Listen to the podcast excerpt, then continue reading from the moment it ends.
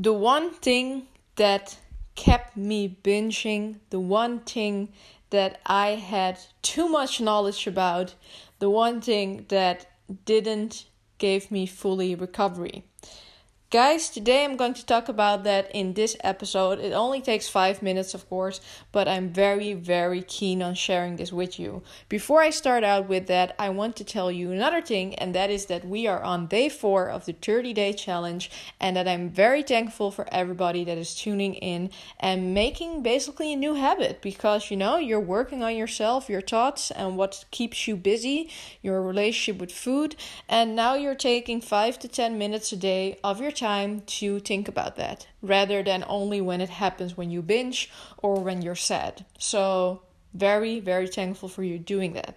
Again, guys, if you would like to talk about this, you can go to @imstuff_com, so my Instagram, you can DM me, or if you would like to share it with other people, you can always share the podcast in your story and tag me if you want to. So that is that, guys, and now I'm going to talk about this damn thing. So this damn thing is protein. And I know you think, you know, what the F, how can you say it's protein? Because protein is bae, protein is your best friend, you know. It doesn't do shit. Carbs and fats, they are the boo man. They don't give you the things you want in life. They either make you fat or they make you bloated and go on and on.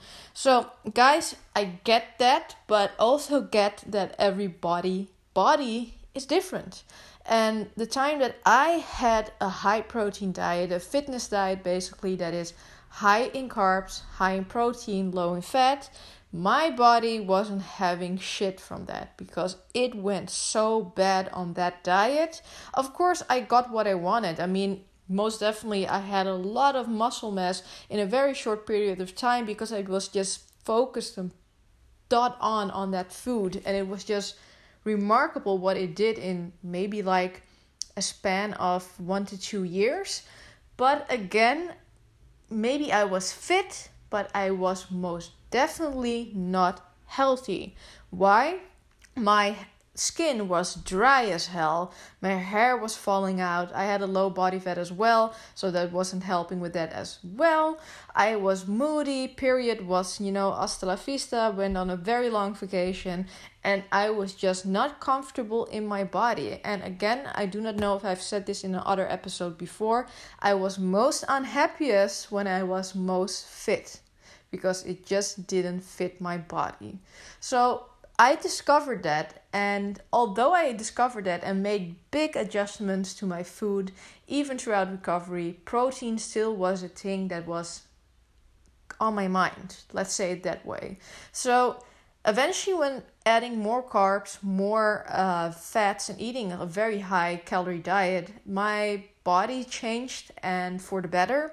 And I got everything back that I lost, but protein was still always there.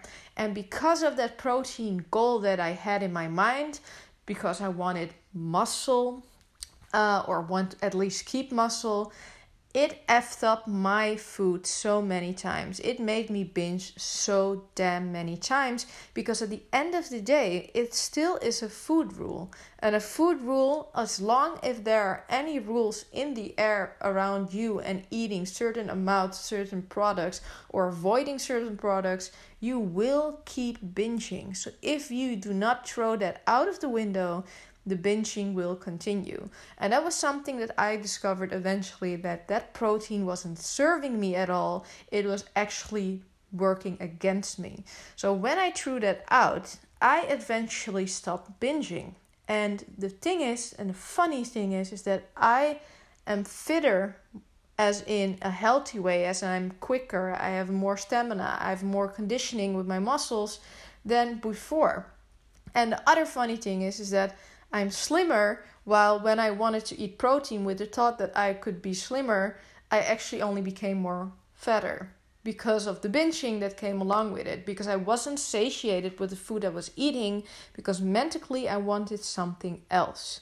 So this part is so important, because I know we do not all want to let that protein you know, protein story, Disney story go. But it's so important to see through that, because it's a big lie, and 9 out of 10 people cannot keep that up. Maybe high fitness athletes, but for recreative sporters, it isn't needed. And maybe a good insight: I'm still alive, I still have my body, I still have muscles, and I'm not dead, you know, otherwise I wouldn't be doing this, and I'm still functioning. So don't think that your muscles will vanish like that if you do that. Of course, you will have less muscle mass, but it also brings a certain liberation because you do not need to focus on that. So choose your heart in this case. Would you like to keep binging because you want to have high protein diet? Okay, but you will be stuck with the binging. Or would you like to have less muscle but be mentally free of binging? So that is something that I would like to give to you today. This was the last thing that I needed to do for my recovery, and it was letting the protein goal go. And it was the most liberating thing that I've ever did, basically, when it comes around food.